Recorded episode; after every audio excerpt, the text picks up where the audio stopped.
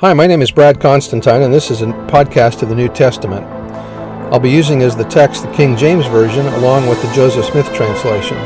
Although this is not an official recording of the Church of Jesus Christ of Latter day Saints, every effort's been made to be as doctrinally accurate as possible. I'll also be using quotes from general authorities of the Church, the apostles and prophets, and BYU professors and others, and uh, every word out of the scriptures themselves. So if you're ready for a really detailed analysis of the New Testament, you've come to the right place. Welcome. Hi, and welcome back. Today's uh, lesson is going to begin with Matthew chapter 21. Now, it also includes Mark 11 and Luke 19 and some of John 12. So there's some of the synoptic gospels here, and also John has some similar paragraphs or, or uh, verses. I'm going to start by talking a little bit about what we're going to expect here. Now, we're in the last week of Jesus' life. Uh, we're going to see here the triumphal entry into Jerusalem, the barren fig tree, second cleansing of the temple, the return to Bethany. Jesus testifies again of his death. Uh, so this is the la- this is the day after the dinner at Simon's in John 12. It's probably Sunday, the first day of the week. This is the start of the last week of Jesus' life.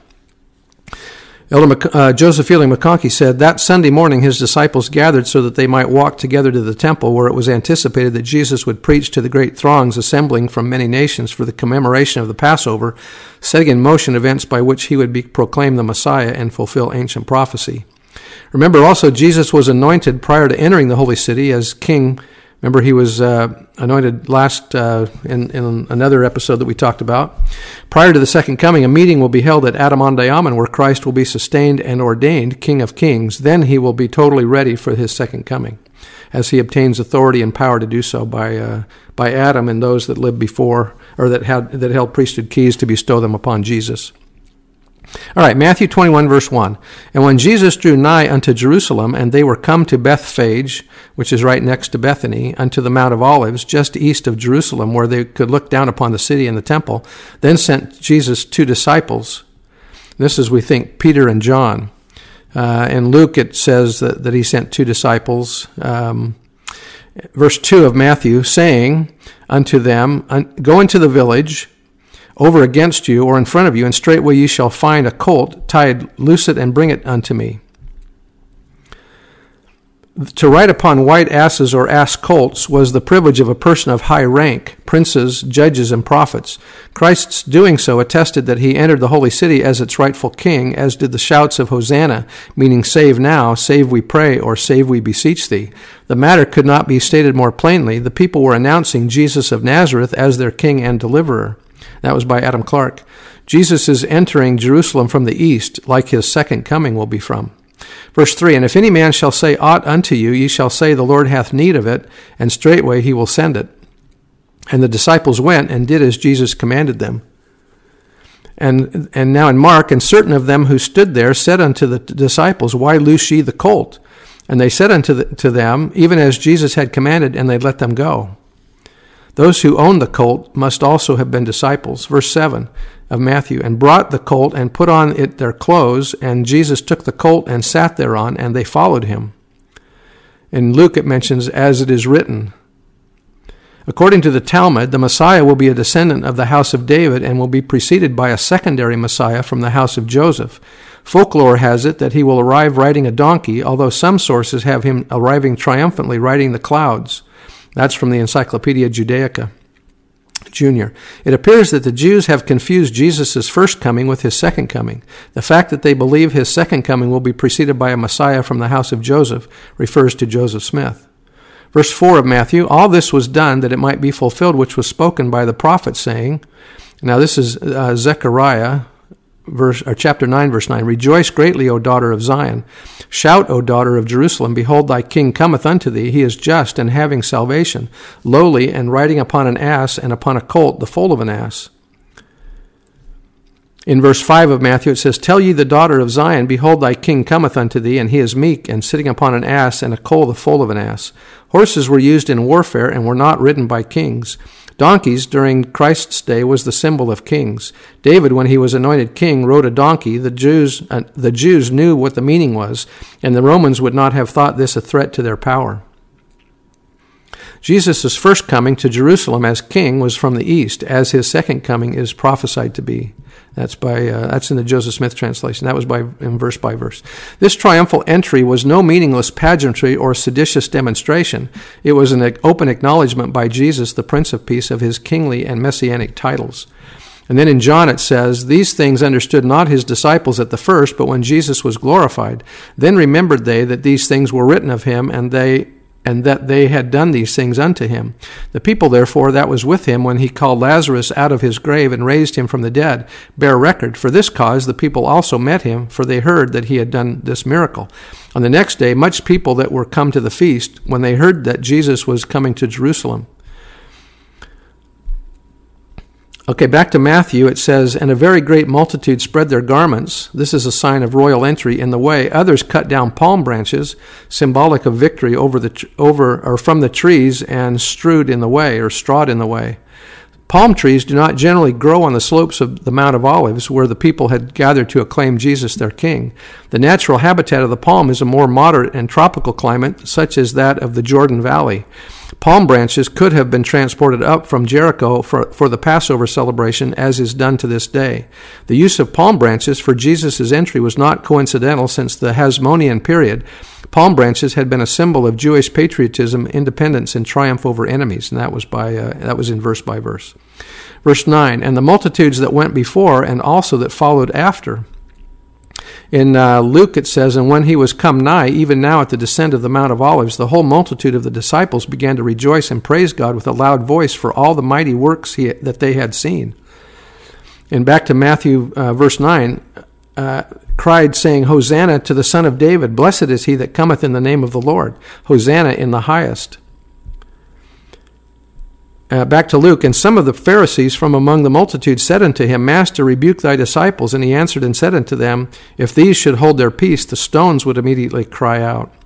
And in John, verse 19 says, The Pharisees therefore said among themselves, Perceive ye how ye prevail nothing? Behold, the world is gone after him. And then back to Luke in verse 41, it says, And when he was come near, he beheld the city and wept over it, saying, If thou hadst known, even thou, at least in this thy day the things which belong unto thee, unto thy peace, but now they are hid from, my, from thine eyes. For the days shall come upon thee that thine enemies shall cast a trench about thee, and compass thee round, and keep thee in on every side, and shall lay thee even with the ground, and thy children within thee, and they shall not leave in thee one stone upon another, because thou knewest not the time of thy visitation. Back to Matthew, uh, verse 10. And when he was come into Jerusalem, all the city was moved, saying, Who is this? His entry this time is significantly different than his entry during the Feast of Tabernacles, where he entered secretly.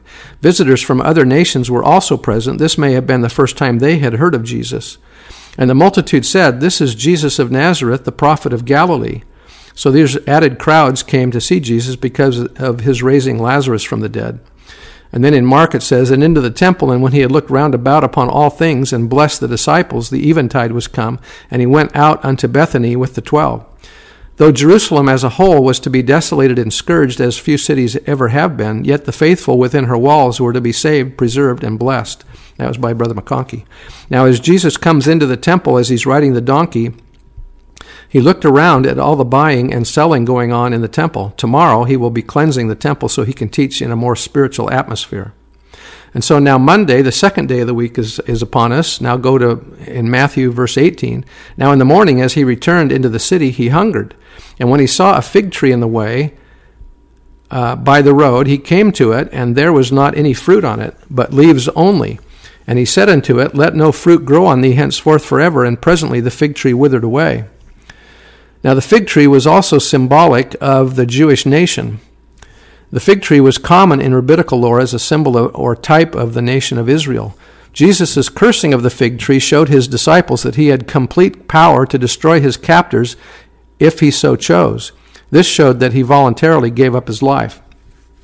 Now, because he, when he came to the tree and saw only leaves, it was supposed to have an abundance of fruit.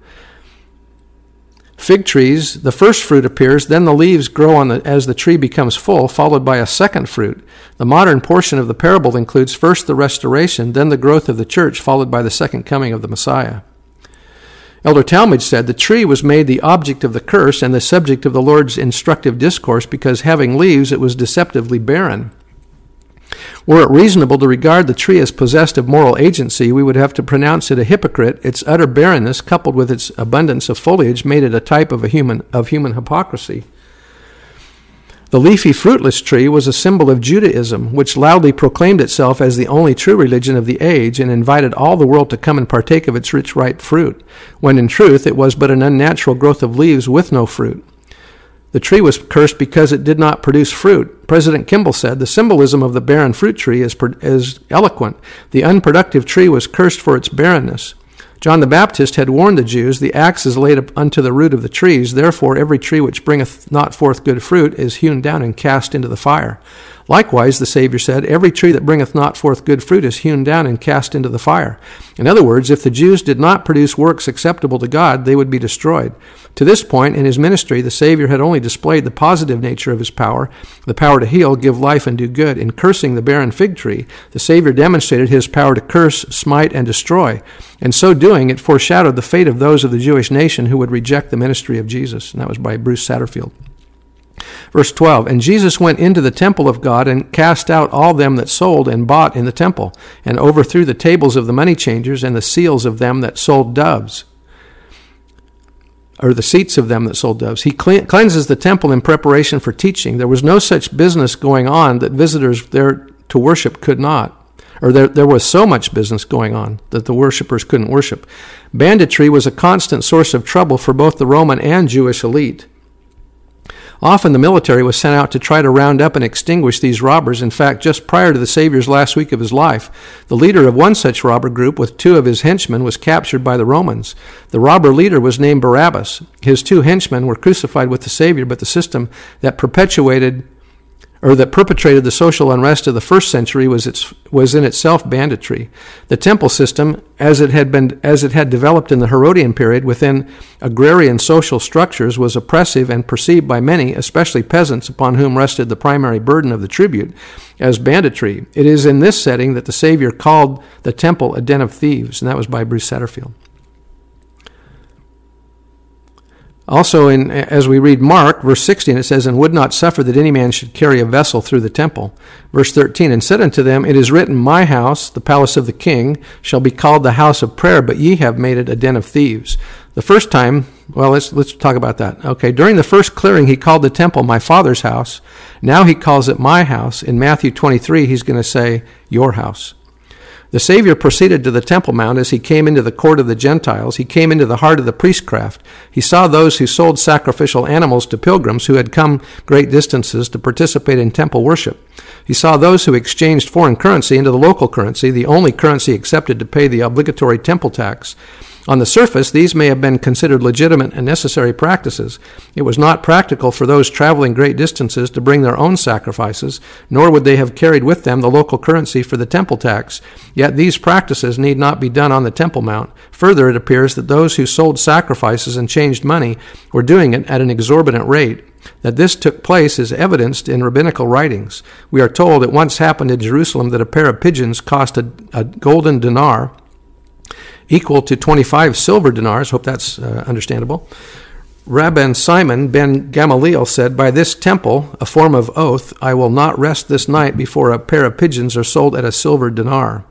And that was all by Bruce Satterfield again. Verse 14 And the blind and the lame came to him in the temple, and he healed them.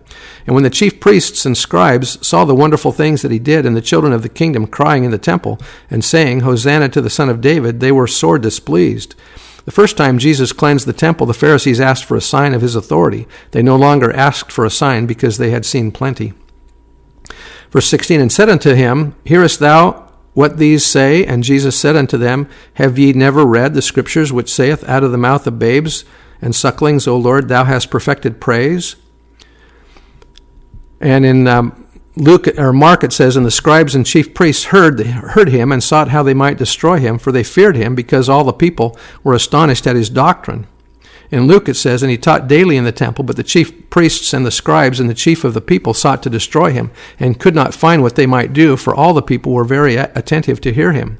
Then back to Matthew, verse 17, it says, And he left them and went out of the city into Bethany, and he lodged there. He probably goes home uh, with Mary and Martha and Lazarus in Bethany.